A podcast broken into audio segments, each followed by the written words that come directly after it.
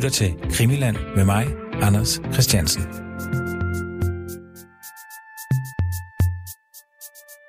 Ja, jeg sidder jo fortsat her og forsøger at lave mordet på Olof Palme om til en fiktions-tv-serie. Det er svært. Det er svært dels fordi man jo ikke ved, hvem der har slået Olof Palme ihjel. Det er også svært at skrive en, øh, en tv-serie. Jeg kan lyde naiv, når jeg siger det. Det er der sikkert mange, der, der godt ved i forvejen. Det vidste jeg ikke. Jeg troede bare, at man lige øh, gjorde det. Men det, jeg er kommet frem til, det er, at øh, jeg har tænkt mig, at der skal være et, øh, et nutidsspor, det vil sige et handlingsforløb, der foregår i, i vores tid, omkring 2019, 2020, eller når det er, jeg bliver færdig med det her, hvor at der er en ung, kvindelig, svensk journalist, som kommer på sporet af nogle nye oplysninger, glemte oplysninger, gemte oplysninger, vedrørende mordet på Olof Palme. Hun opsøger så en ældre journalist, som i mange år har beskæftiget sig med mordet, og de bliver så et par. Og nu ringer Anders Aarhus, min uh, historiker. Anders? Ja, hej Anders. Hej. Så er vi klar igen. Det blev total förvirring här. Är det verkligen Olof Palme som är skjuten? Ja. Det är det. Och han är död? Ja, Eller han är inte dödförklarad, men... han är inte dödförklarad men det kan man väl nästan säga. Okej.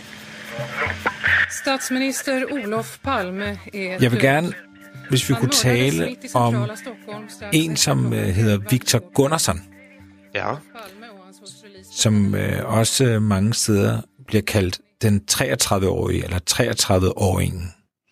ja. Øhm, så vidt jeg har kunne se, så er han vel en af de, de første, øh, man, man mistænker. Er det ikke rigtigt? Ja, han er, han er den, den første sådan personificerede mistænkte.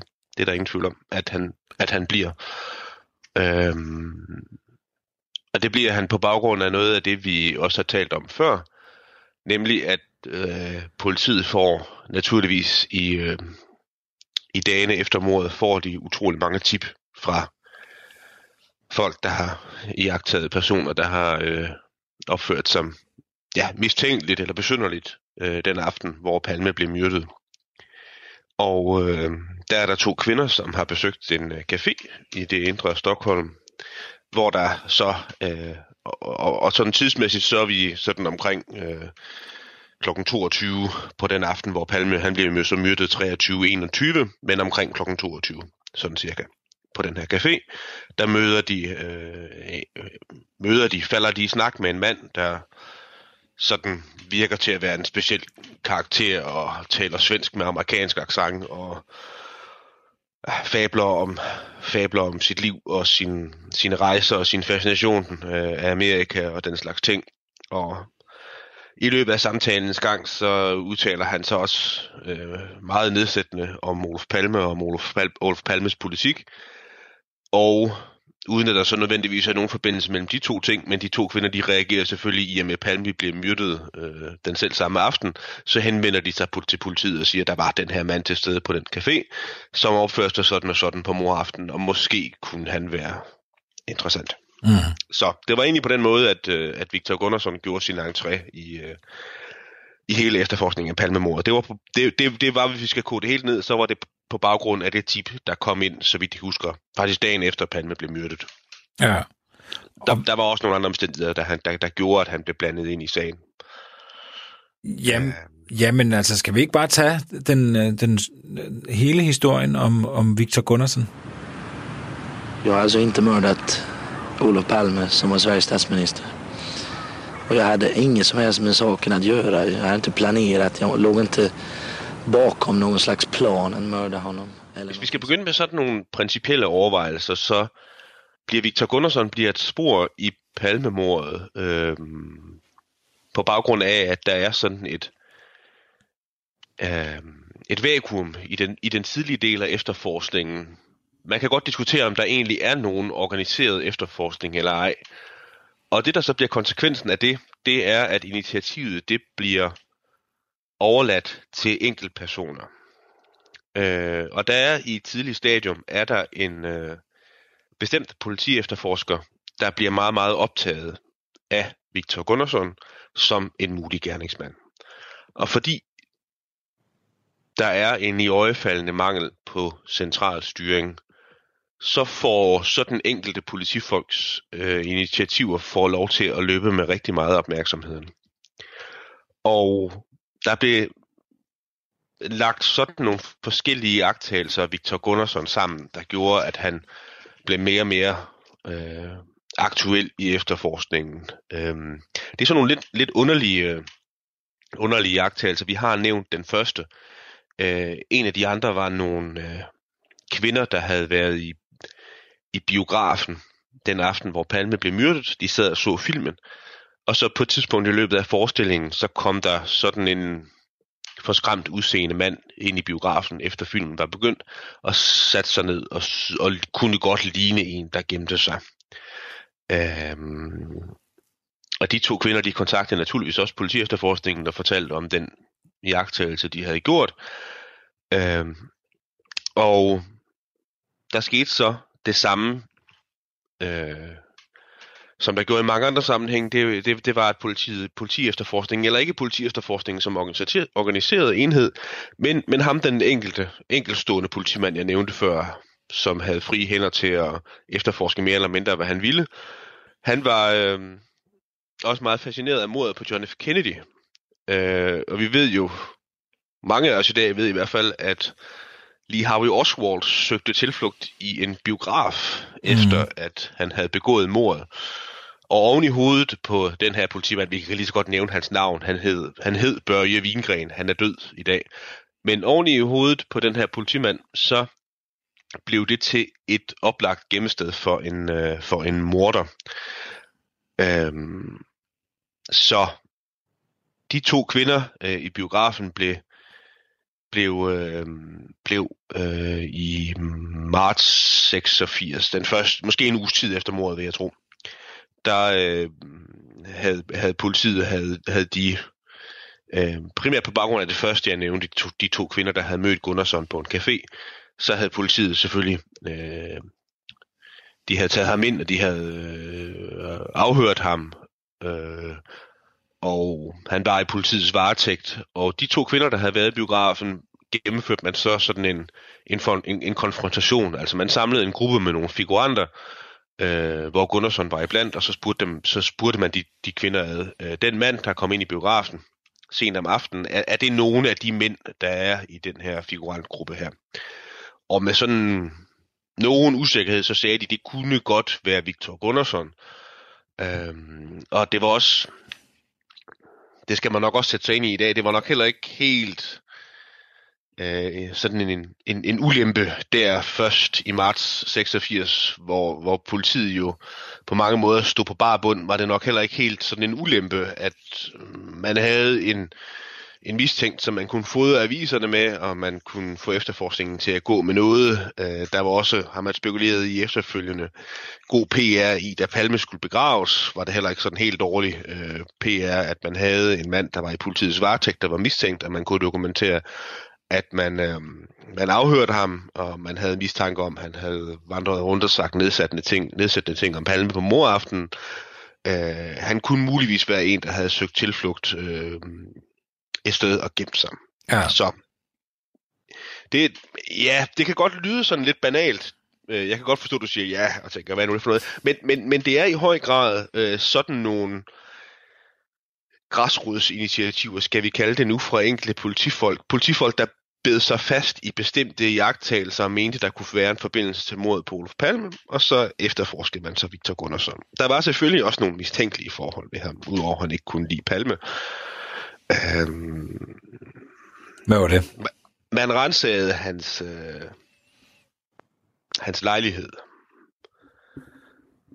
Og blandt de papirer, man fandt, var der var der sådan nogle, hvad skal vi kalde det, øh, ja, der var dokumenter og medlemsblade og flyveblade fra, øh, fra så vidt jeg husker, men det er jeg ikke helt sikker på, det er også lige meget EAP, som vi talte om i sidste afsnit, som Alfa Enerstrøm tilhørte, men palmefjendtlige organisationer, skal vi kalde dem det. Der er var det, nogle, øh, undskyld, jeg afbryder, Anders, er det ja. europæiske arbejderparti, du, du refererer til her? Ja, lige præcis. Ja. Ja. Den organisation, som Enerstrøm tilhørte, ham vi talte om i, øh, i, i tidligere afsnit, Ja. i et afsnit. Man fandt pamfletter derfra. Man fandt sådan nogle kryptiske notater. Der blev gjort meget ud af et, øh, sådan en lap papir, man fandt, hvor der var tegnet en, en, en gravsten med et P på. Øh, om det kunne betyde noget i retning af, at Gunnarsson havde gået rundt og fantaseret om at gøre det af med Olof Palme. Man fandt, og det er noget af det, man har gjort mest ud af efterfølgende, man fandt øh, på det tidspunkt i 80'erne, apropos det, vi har talt om med teknologi nogle gange, så fandt man, at Gunnarsson, han havde sådan en lommecomputer, øh, hvor han havde navne og telefonnummer på alle de ufattelige, ufattelige mange mennesker, som han kendte, fordi Gunnarsson, han var sådan en ekscentriker, øh, snakkesalig type, øh, der kendte Gud og være mand, og, og lidt apropos det der med de to kvinder der, når han var, når han var ude og turede den i Stockholm, jamen så faldt han i snak med Gud og være mand og noterede deres oplysninger ned.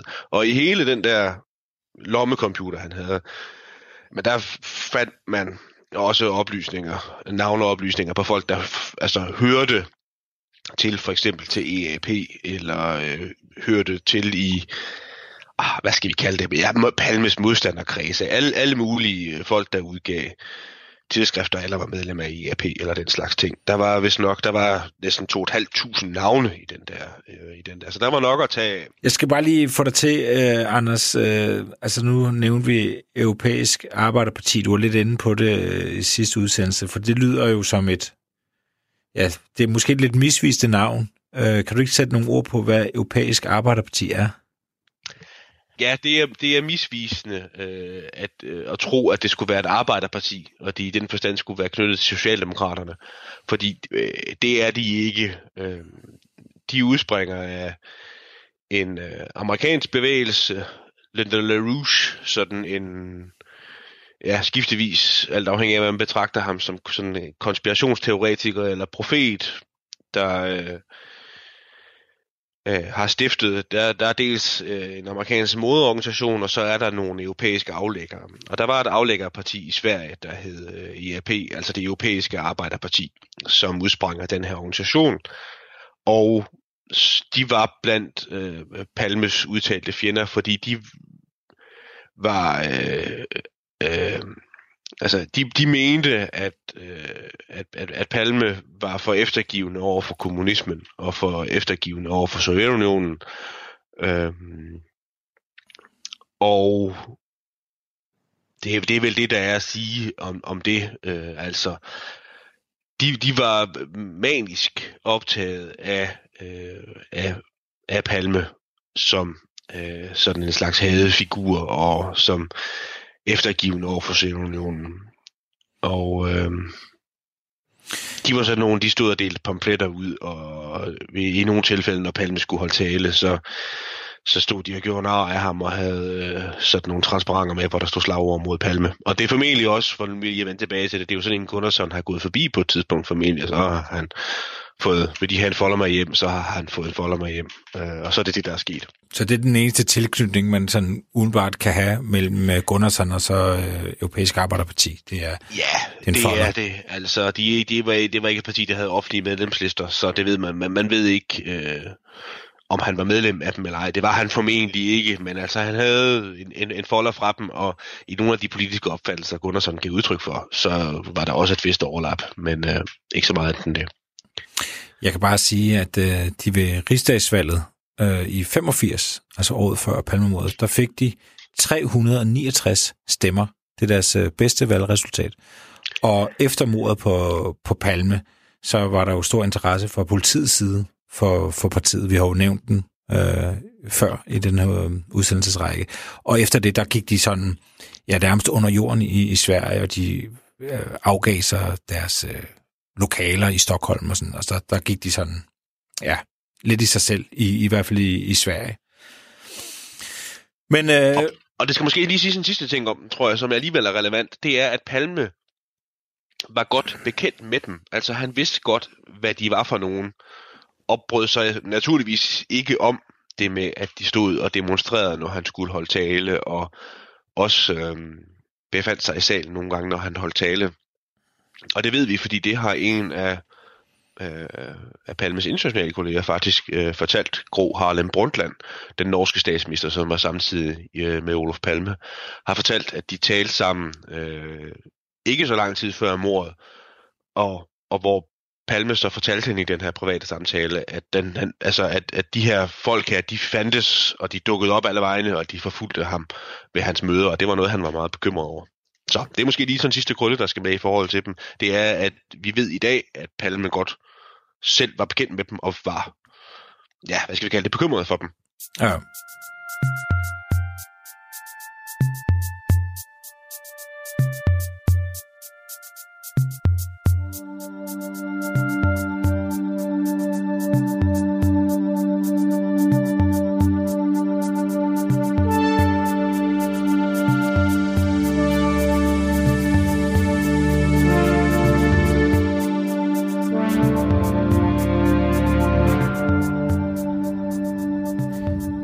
Afbryder lige øh, Anders Øjes og mig selv. Jeg har taget en tur til Nordsjælland for at mødes med Ole Hyltoft. Ole han var i mange år socialdemokrat. Siden der blev han øh, medlem af Dansk Folkeparti. Og så var han øh, så var han også i en periode næstformand i Danmarks Radios bestyrelse.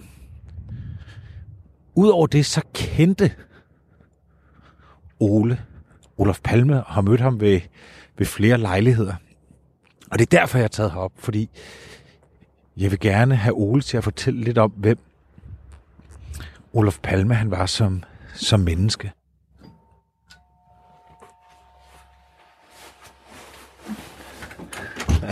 Hej Ole. Hej så. Hej. Velkommen. Jeg vil bare sige, at den her, den er tændt. Det er bare, ja, det er bare for, øh, du ved, Ja. vi radiojournalister kan godt lide at høre fodtrin i indkørelsen og sådan noget, når vi laver optagelser. Ja, ja.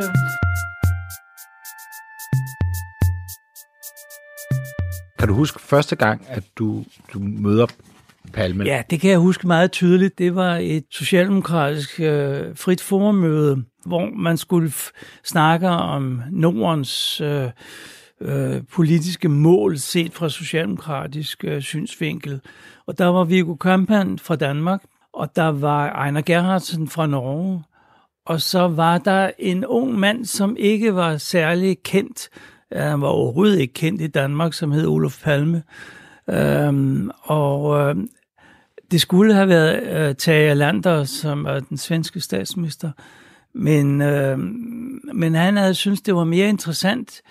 Det, det var ikke for at være nedladende over for Danmark, sådan var Alander ikke, men, men han synes, det var øh, mere interessant at vise det, det, det unge Sverige, det unge talentfulde politiske Sverige. Og så havde han sendt øh, den ukendte Olof Palme ned. Og øh, vi der så Palme, det var sådan en ung Palme, det har været omkring øh, omkring øh, 62, 63 der omkring. Øh, Øh, og vi der så denne her unge mand, så synes vi synes nok, han var en lille smule skabagtig, og han stod på tæerne, når han holdt sin tale, og så talte han som om, at han allerede på daværende tidspunkt var blevet, blevet formand for, øh, øh, for, for, for et eller andet stort, øh, øh, og, og det virkede lidt underligt på os, men han var jo en, allerede på det tidspunkt som en ung mand en stor taler, så han gjorde indtryk. Den næste gang, jeg øh, oplever ham for alvor og på tæt hold. Øh, det må være omkring, øh, øh, at Anker er blevet dansk statsminister, det vil sige 72. Lige der omkring må det have været. Og Palme var statsminister i Sverige. Anker var meget populær øh, på det tidspunkt i Danmark, og Palme var, var havde den der aura, der altid stod om Palme, helt til hans død, og også efter hans død. Den havde han jo. Så jeg synes, det kunne være interessant at f- få et møde mellem de to. Og øh, mødet foregik i en stor sal ude på Nørrebro, og, øh, og der var øh, plads til en 300 mennesker eller sådan noget. Jeg tror, vi var omkring 350 til 400, der var pakket sammen så mødet øh, blev en succes, og så fortsatte vi hjemme hos Anker privat. Han boede jo øh, i Sydhavnen og i en lejlighed, og det blev han jo ved med at, at bo. Jeg kan som lille indskud sige, at øh, Palme boede i Vellingby, som var en forstad til øh, Stockholm, som var bygget, øh, nylig bygget, altså det var et helt moderne hus. Men øh, det var en forholdsvis lille øh, rækkehus, som øh, Palme øh, og hans familie boede i.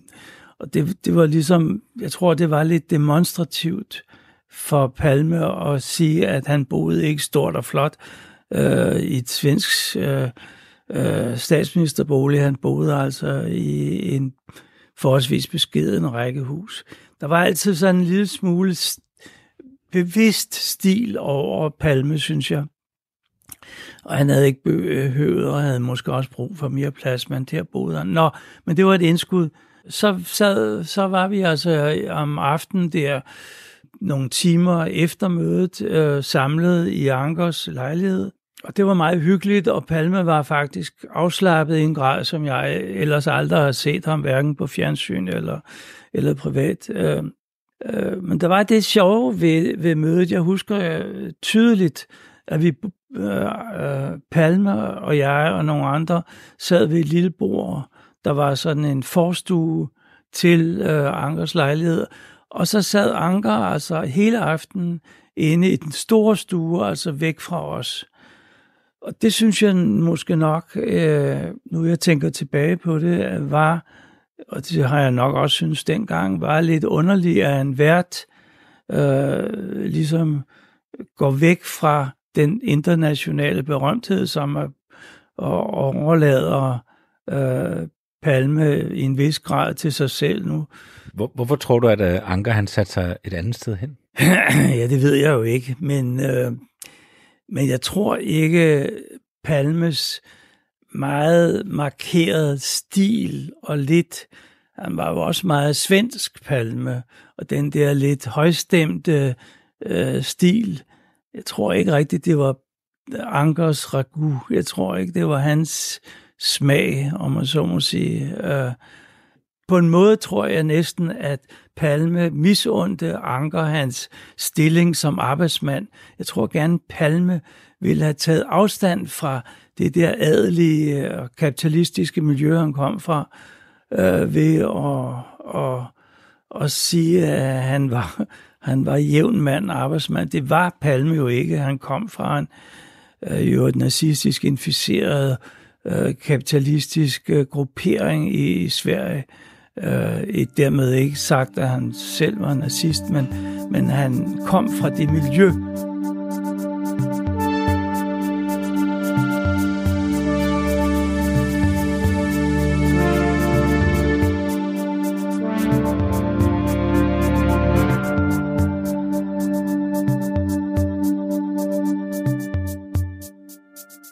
altså en gravsten, altså en tegning af en gravsten med et P på, det er da ja. også usædvanligt. Eller hvad? Det var, var der også øh, øh, besynderligt, og øh,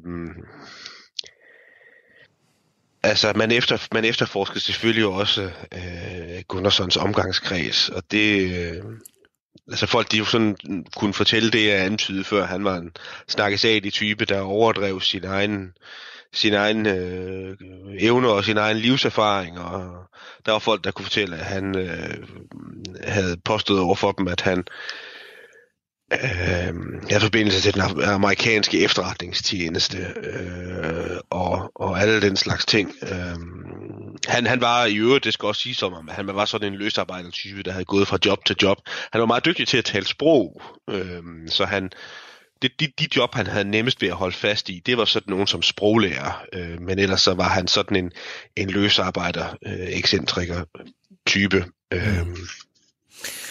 Men, og som sagt, det, det der egentlig er det væsentligste, det er at sige, at i, i mangel af central styring, så, så blev det Gunnarsson, man, man efterforskede i den første øh, fase af det. Man, man vendte, uden egentlig at have øh, en speciel øh, god forbindelse til gerningsstedet eller selve mordet, jamen så ender man, øh, hans, øh, hans øh, liv og ejendele og omgangskreds og den slags ting, og han blev også sat i forbindelse med mange andre ting. Der var en taxachauffør på et tidspunkt, som havde samlet en fortravlet mand op noget tid efter Palme var blevet myrdet, minutter, 20 minutter eller sådan noget, tror jeg.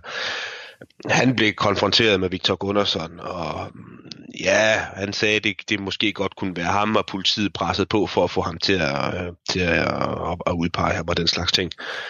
Øhm, og det er egentlig først, da, øh, da anklagersiden for alvor blandede sig i det, altså og, og spurgte, jamen, nogle af de, øh, øh, nogle af de øh, hvad skal vi kalde dem, øh, retslige øh, midler, man tog i brug over for Gunnarsson, telefonovervågning og afhøring og den slags ting, jamen hvilken basis havde man egentlig for at fortsætte med det?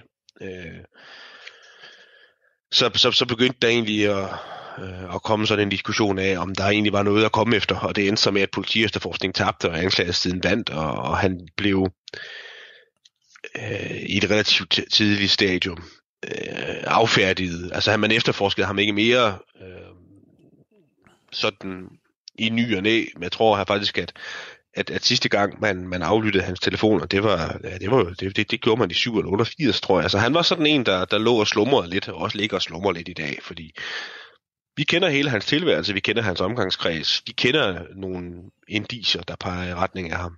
Mm. Men øh, ikke så meget mere end det. Nej, hvordan øh, vurderer du ham som mulig morder? Og... Jeg, jeg, jeg, altså, jeg tror ikke på, at han havde noget med mordet at gøre overhovedet. Øh, jeg tror på, øh, at,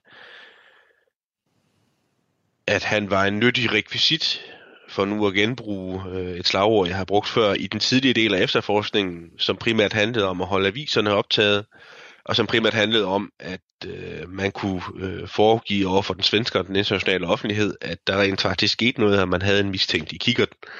Øhm, og det, det, det var så Gunnarsson. Øhm, altså der skal, der skal lige et par krøller på, på historien om ham, synes jeg, vi skal runde af. Mm. Og det er, at, øhm, at, at Gunnarssons liv i Sverige blev, blev, blev, blev fuldstændig umuligt, som årene gik øh, der sidst i 80'erne. Han kunne ikke slippe af med den forbindelse, han havde til mordet. Folk, de, altså en ting var politi efterforskningen, det måtte de jo selvfølgelig gerne blive ved med at, at holde lidt øje med, hvad han foretog sig. Men han kunne ikke, han kunne ikke være i fred øh, for, for journalister og for pågående personer og den slags ting, så han flyttede til Amerika først i 90'erne, hvor han... Øh, hvor han, og det er også sådan noget, der har givet stof til dramatikken øh, om Gunnarsson, hvor han blev myrdet i 1994. Han blev fundet myrdet sådan et øde sted ude på landet, øh, og der var en, øh, en faktisk en politimand, der blev dømt for at have myrdet ham, øh, og man øh, og han blev dømt for at have myrdet ham i, øh, i jalousi, altså sådan et jalousidrama, der drejede sig om, øh, om, om Gunnarsson havde været for nærgående. Men, men det har selvfølgelig sådan givet stof til alle mistankerne mod Gunnarsson. Det er, at han forsvinder ud af historien og, øh, og befinder sig i Amerika og, og, og, og bliver myrdet der i 1994 af en politimand, som skulle have handlet i jalousi. Øhm, og så i dag, det, det, det hører der også med, altså, fordi der, han har der stadigvæk sine tilhængere, og nogen, der mener, at der var, øh, at der var noget at komme efter, formentlig ud fra den slags logik af, øh, at, at, at den politiet havde fat i første gang. Øh, det må der være nogle gode grunde til, at man havde fat i ham. Ja. Nu siger du tilhænger. Hvad mener du egentlig, når du siger tilhænger? Jamen, der er folk i dag, der, altså, der stadig graver i Gunnarssons liv. Øhm, Ja, jeg skal bare lige forstå det, Anders. Det er fordi, det, når du siger tilhænger, så er det ikke fordi, man er fan af Gunnarsson. Så er det altså Palmemors efterforskere, der har tilhænger af, at han skulle være morderen. Det er det, du mener med tilhænger. Ja, det er det. Det var måske sådan lidt, uh, lidt skidt formuleret. Men ja, altså der er folk, der, der mener, at, uh, at Gunnarsson han havde noget med det at gøre.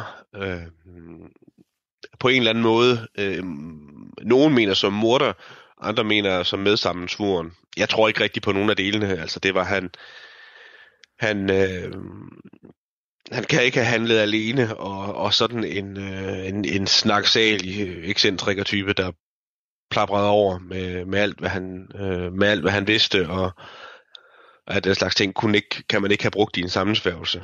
Så mm. jeg synes ikke, han er så væsentlig. Nej, men altså det, der, det jeg kommer til at tænke på, det er også fordi, nu tænker jeg også med i forbindelse med min, øh, med min tv-serie her, ikke? at hvis man tænker over, hvor få mennesker, der egentlig bliver myrdet, så er det da alligevel bemærkelsesværdigt, at den første, der bliver mistænkt for at myrde Palme, også selv bliver myrdet. Altså, what are the odds? Ja, det, det er jo også besynderligt. Øhm, jeg ved, der er nogle ihærdige svensker, der har gravet lidt i omstændighederne om det her mor her, og siger, at det ikke er øh, helt så entydigt, som man skulle tro. Og, øh, og der er også nogen, der har koblet det sammen med, og det ved man også er sandt den dag i dag, at i 1994, det vil sige det år, hvor Gunnarsson bliver fundet myrdet, øh, der skulle øh, der skulle Palme efterforskning, de skulle rent faktisk til Amerika, fordi man var i færd med ved hjælp af amerikanske eksperter for at lave en gerningsmandsprofil.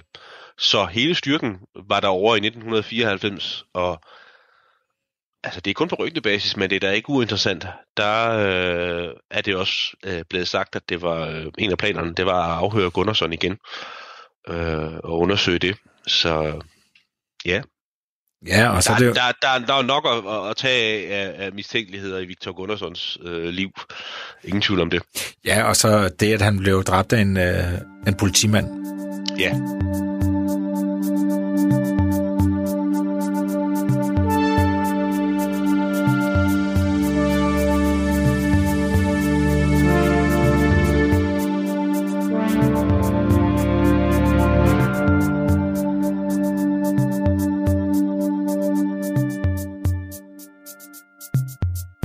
Altså, han kunne nok øh, over for politiske modstandere virke lidt nedladende.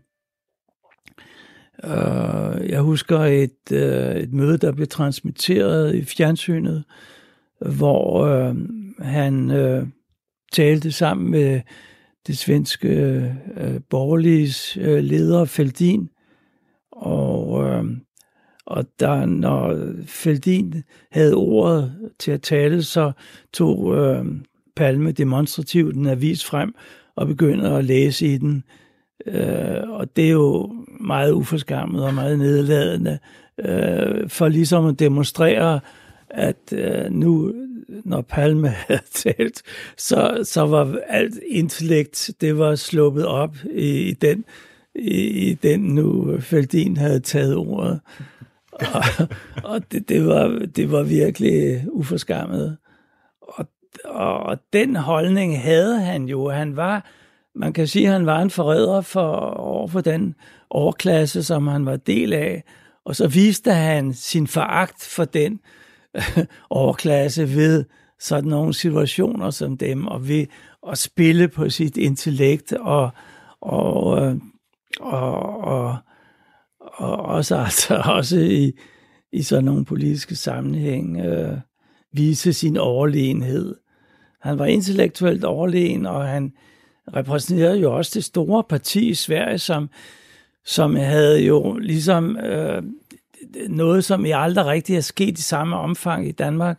Øh, det svenske socialdemokrati besatte jo embedsstillingerne i, øh, i Sveriges øh, øh, officielle liv, altså i ministerierne, besatte de med, øh, med, øh, med deres egen folk, med gode socialdemokrater, en anden god socialdemokrat som kulturredaktøren for, for øh, Aftonbladet, Olle Svending.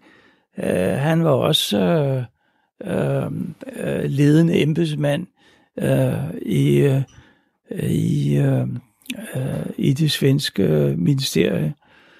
Og, øh, og derfor blev altså den svenske, offentlig, den svenske politiske offentlighed blev meget demonstrativt socialdemokratisk, som vi slet ikke kender til i Danmark. Man kan jo slet ikke forestille sig i dag, at der sidder en politiker til et politisk, en politisk debat, eller hvad det er, og læser avis, når de andre snakker. Altså, det er da utænkeligt. Er det ikke det? Jo, det er, det er, jo, det giver, det giver, det giver en dansker, når jeg sad og så det, det var på fjernsynet. Og svensk, det har nok været svensk fjernsyn, men jeg husker det meget tydeligt, og og, og så Palme tog sine læsbriller på, og så begyndte han at studere Dagens Nyheder, eller, eller Sydsvenske Dagbladet, eller hvad det var, mens Feldin talte. Altså det, det var en måde at sige på, at det er så ligegyldigt, hvad den, den nuværende svenske statsminister siger, så det skal I ikke spille tid på at høre. Det, det, det er ualmindelig uforskammet, det er det. og, det og, og det har han jo vist, øh, selvfølgelig ikke altid. Altså, han, han har ikke vist det hver eneste øh, sekund, han, han var offentlig, men, men, men, men alene det, at han, han viste det, og så samtidig var en af, øh, en af, frafalden fra, fra de højere cirkler i Sverige.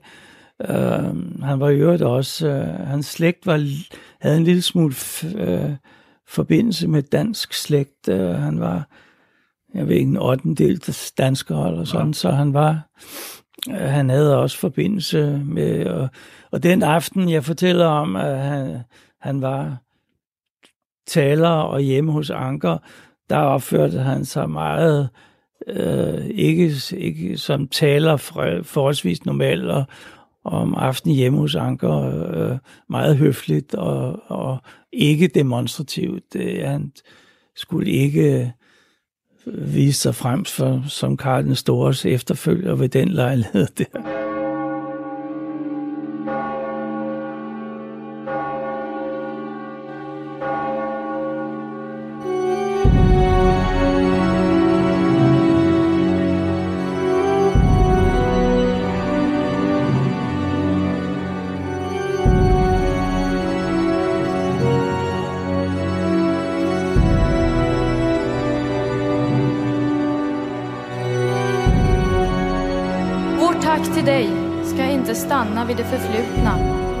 Riktas mot framtiden. För en människa kan mördas, men inte idéer. Dina idéer lever vidare genom oss. Efter vår förmåga ska vi föra din kamp vidare. Kampen för freden och den internationella solidariteten. Kan du huske, hvor du var og, og omstændighederne, du var i, da, da du får at vide, at Olof Palme blev skudt? Ja, jeg kan huske, øh, hvor jeg sad og så det. Jeg så det på fjernsynet. Og man ringede til hinanden også i Danmark og sagde, øh, øh, har du hørt, at Olof Palme er blevet skudt i Sverige? Han var jo ikke sådan en almindelig politiker. Han var jo han var jo Sveriges statsminister, men, men han, øh, man, man var jo ikke vant til, Sverige havde ført i 17, slutningen af 1700-tallet jo haft en, konge, der blev myrdet. Så det var faktisk øh, anden gang, at en, en, øh, lederen af Sverige blev myrdet. Øh, men det var, det var meget chokerende, og man, man, øh, man fulgte jo svensk fjernsyn og, og, og fulgte øh, forsøgene på at opklare mordet, som jo aldrig er blevet fuldt opklaret. Øh, øh, og selvom, øh, selvom man i Danmark måske nok kunne have visse forbehold over for Palmes stil, som var meget stilig svensk, og, og så, så øh, var der jo ingen, der ønskede ham død i den, øh, ikke de kredse, jeg øh, gik i. Han var jo, han, han repræsenterede jo også på en eller anden måde det intellektuelle Sverige, Øh, det er ligesom alle, når jeg husker tilbage på Sverige, jeg kom meget i Sverige dengang, og, og når jeg husker tilbage på, på, på det intellektuelle Sverige, så var de jo socialdemokrater alle sammen, altså øh, forfattere, svenske øh, forfattere. Øh, jeg øh, øh, gik på, på Harvard University øh, i et halvt år øh, sammen med en øh, kendt svensk lyriker, der hed Folke Isaksson. Øhm, han var også socialdemokrat. Det blev ligesom alle øh, svenske forfattere dengang var på en eller anden måde øh, socialdemokrater, og øh, som vi slet ikke kender i Danmark. Altså helt, øh, øh, det kan godt være, øh, selvfølgelig var der socialdemokrater blandt forfattere i Danmark, jeg var jo selv en af dem dengang. Øh, men øh, det var slet ikke almindeligt som, det, øh, som i Sverige. Øh, øh og så det var jo, altså med, med Palmes død, var det ligesom hele det, det svenske system, altså den svenske øh, Sveriges ledelse og Sveriges øh, øh, offentlighed, der ligesom faldt sammen. Og, øh, og det svenske socialdemokrati har jo heller aldrig generobret en position, som, som det havde øh, ved Palmes død. Jeg kan ikke blive med at tænke, når jeg, når jeg hører om Palme, det her med, at øh, den dag, han bliver myrdet, der han for eksempel selv nede og bytte et, et jakkesæt, og du fortæller også, at han var i København, så var, brugte han noget af sin fritid til at gå ud og kigge på en ny seng. Øh, og et eller andet sted, så virker det måske ikke så statsministeragtigt. Og det, det, er, det er ting med, med mordet her, det er, altså tror du, det har betydet noget for forholdet mellem altså politikere, og øh, i hvert fald statsminister, og så det her med at færdes i det offentlige rum. Altså har, har det her mor på Palme på en måde ændret Forstår du, hvad jeg mener med, ja. at... at...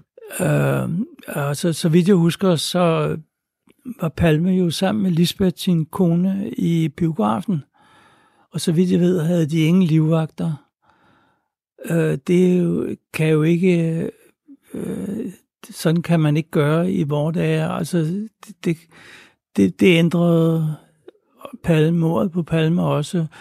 Altså, når du ser Mette Frederiksen... Øh, gå ud, så har hun tit, øh, hvis hun er i en klart offentligt sammenhæng, øh, så har hun en tit øh, politiet, eller hun har hun i almindelighed politiet, politifolk om, omkring sig.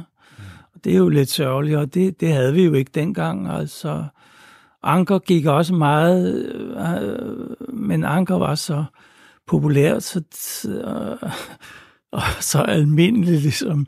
Så det kunne man ligesom ikke forestille sig, at der skulle ske noget med ham. Og han var også ligeglad. Han øh, gik, gik også uden, uden vagter, tit i hvert fald. Måske ikke lige, når der skete noget ganske, når der statsbesøg og sådan noget, men ellers kunne han jo godt gøre det. Men øh, det har Malmø, øh, mordet på Palme har, har jo også medført, at øh, ledende politikere bliver, bliver beskyttet af politiet, øh, som de ikke blev inden da. Jeg tror ikke Stavning havde, øh, eller H.C. Hansen øh, havde øh, beskyttere på den måde, som, som øh, de nuværende statsminister og politikere har. Ja, og det er jo, altså, det er jo et oplagt spørgsmål, men altså, kan man sige noget om, hvad man mister ved det? Ja, altså jeg synes, politikere som naturlige mennesker, almindelige mennesker, går jo lidt tabt, øh, når man skal se dem hele tiden. Øh, omringet af, af gunmen. Øh, det, jeg synes, det er et tilbagegang for vores samfund, at vi synes, vi har nødsaget til at uh, politibeskytte vores statsminister. Uh, det, det er noget, der oprindeligt tilhørte totalitære regimer, ikke? Øh, men, og der har Palme, mordet på Palme har spillet en stor rolle i det, den udvikling. Måske den afgørende rolle. Øh, altså, vi, der, der var ingen, der rigtig troede i 1986, der Palme bliver myrdet, så var der ingen, der rigtig troede, at sådan noget kunne ske. Øh, og så kunne det jo altså øh, ske, ikke? Og nu, og nu siger man, altså, det vil vi ikke have gentaget. Så derfor så står der et politiopbud øh, omkring Mette Frederiksen, og det, vi må også øh, hellere et politiopbud end et nyt mor på en statsminister. Det, det, er jo, det er jo et angreb på demokratiet også. Det gør, at vi ikke kan vi føle os sikre øh, i demokratiet uden politibeskyttelse.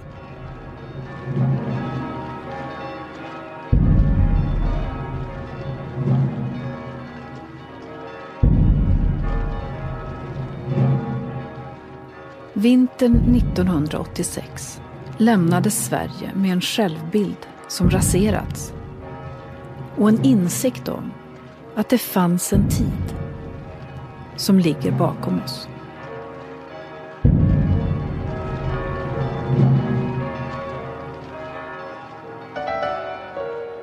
Demokratin är fast förankrad här i landet. Vi respekterar de grundläggande fri- och rättigheterna. Vi betraktar oss gärna som fördomsfria och toleranta. Men så enkelt är det ändå inte. Fördomen behöver inte förankras i någon vederstygglig teori. Den har ett mycket enklare ursprung. Fördomen har alltid sin rot i vardagslivet. Hvem, øh, hvem myrdede egentlig Palme, tror du?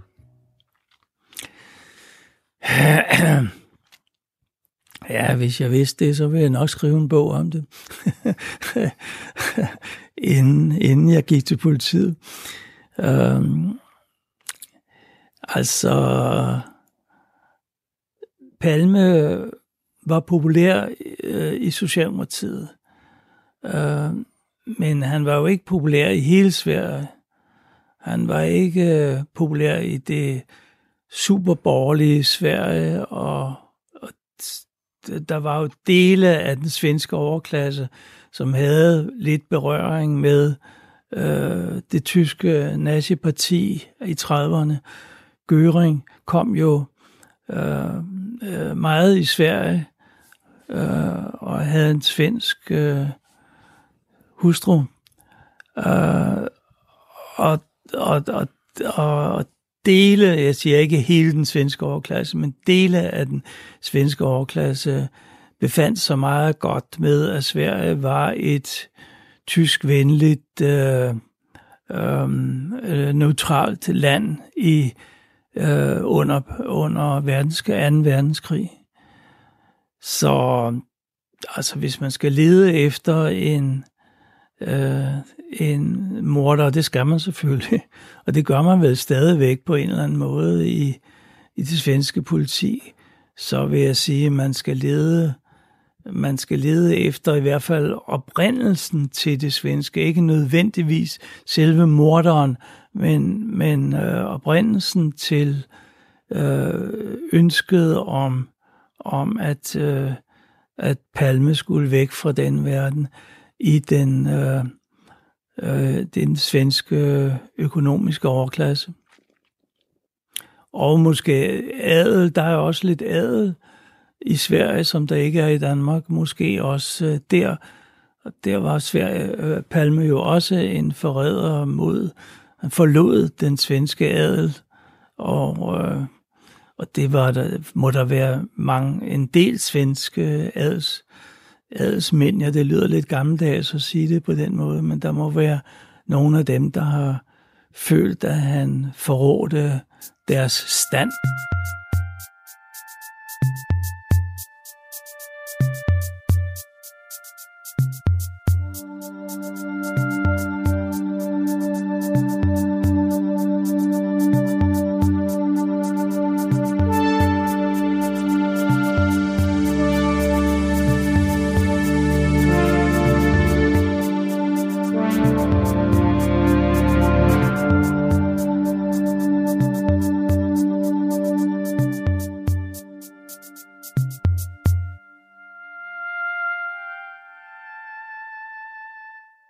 Så vidt øh, den øh, 33-årige øh, Victor Gunnarsen, og jeg tænker, hvis han skal spille en rolle i, i den her øh, tv-serie, så bliver det vel, øh, hvis jeg skal lytte til dig, Anders, så bliver det som en eller anden form for røgslør eller decoy, eller hvad vi skal kalde det. Ja, altså måske så skal, så skal man jo tænke, så skal, så, så skal man vende tilbage til der, hvor det hele kommer fra. Altså fordi det er jo et besynderligt sammentræf, at han øhm, på moraften lige præcis står på den her café i Stockholm øh, og slynger eder og forbandelser ud over Olof Palme. Mm. Øh, og så sker mordet. Ja, vel sagt det sådan en tre kvarter eller en time eller sådan noget, efter han har stået og sagt det. Altså. Ja, det er også uheldigt. Altså, når man endelig står på et offentligt sted og, og sviner statsministeren til, så er det uheldigt, at statsministeren dør kort tid efter. Det må man sige, så, så, bliver, så, så kan man nok ikke øh, helt slippe for at få et øh, opkald fra politiet, øh, og lige blive hørt af, hvad, hvordan man er det med det her. Ja, og der er ikke andre i, altså nu siger du, at der er to kvinder, der også har set en mand inde i biografen. Der er ikke andre vidner i fra biografsalen, ved vi noget om det, som har også har set en mand, eller hvordan? Ved du noget om det? Ja, det ved jeg. Øh, det er, det er da også en skæg teknikalitet, fordi der er opstået stor, øh, ikke stor, men nogen diskussioner af efterfølgende, om det kunne lade sig gøre, at han kunne gøre det, fordi i princippet så burde der jo være en i forjen i biografen, der holdt øje med, hvem der kom gående, om der var nogen, der kom ind. Øh, og det efterforskede politiet faktisk ret grundigt, om man kunne det eller ej. Og så, øh, det er mest så det er den morsomme afdeling, så det man selvfølgelig fandt ud af, det var, øh, øh at der var nogle mini-medarbejdere i den her biograf her, der når en film først var sat i gang, så der satte de sig ind, sådan forenklet sagt, og drak bajer i baglokalet, i stedet for at holde øje med, hvad der rent faktisk skete. Så der var igen sådan nogen, der fik endevendt deres, øh, deres ja, om ikke privatliv, så i hvert fald sådan deres stille og fredelige øh, arbejdsliv i en biograf, det fik de endevendt på baggrund af mordet på Olof Palme. Og det brugte politiet en, en, en del tid på at efterforske, og det kan man så diskutere, hvor relevant det var. Nej! Din svin! Du begriper ingenting om sånt! Hun kan ikke sjunga liggende!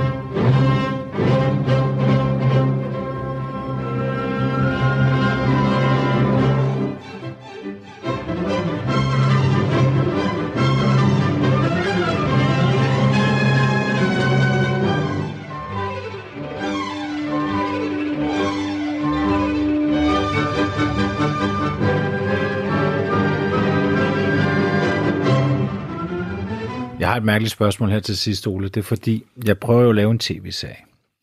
Der skal jo, jeg har jo nogle bestemte scener, jeg, jeg sådan tænker, jeg skal, skal have med. Øhm, og der er en, en, noget, der er meget mærkværdigt. Det er jo, som du var inde på, så er han jo biografen med, med Lisbeth og deres ældste søn og sønnens kæreste. Det Men det, det, der er jo, ja. det, der er mærkværdigt, den film, de har været inde at se, det er en, der hedder Brødrene Mozart. Og der er der en svensk skuespiller, der optræder med erigeret lem. Og det er meget usædvanligt i en film, Mm. som ikke er, altså som er en biograffilm. Ja. Og, og, og jeg kan ikke lade med at tænke på, at det var noget af det sidste, Olof Palme har set. Og tror du, han, tror du, han er sådan en typen, der vil sådan, altså, vil han være typen, der ikke vil tale om det, eller vil ham, ham, ham Lisbeth gået og snakket om det? Eller hvad, kender du, altså, som person, hvad tænker du egentlig om han, hvordan han vil forholde sig til det? Jeg tænker over det, og øhm, øhm, jeg er lidt delt i det, for på en måde var han jo et meget moderne menneske, som kunne tale om alting, øh, men han havde måske alligevel også lidt af den svenske øh, stilighed, øh, hvor man ikke taler om den slags. Um, så det er lidt svært at, at sige, øh, hvad jeg... Øh, det, jeg tør, faktisk ikke rigtig sige det, fordi han har ligesom begge ting i sig. Øhm, han var meget svensk, og, og, og svenskerne går udenom den slags lidt pinlige øh, spørgsmål. Um, så ja, så hvis jeg skal træffe, træffe en afgørelse mellem de to ting, så vil jeg sige, øh, nej, jeg tror, jeg har nok ikke talt med Lisbeth om det. Nej, det tror jeg ikke. Jag hatar opera och teater som inte erkänner och tar tillvara tystnaden. Du är ju galen! Menar du att Mozart inte vet vad han vill? Jag, jag tycker inte att vi ska ta ifrån Mozart hans ansvar.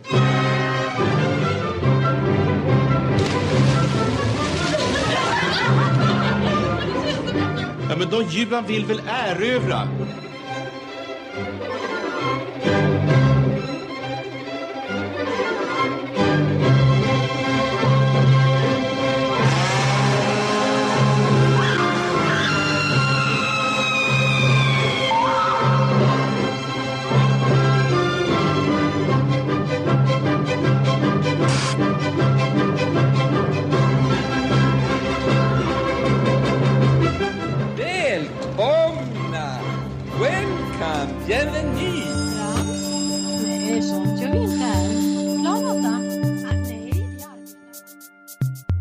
Programmet er produceret af Wingman Media for Radio 4.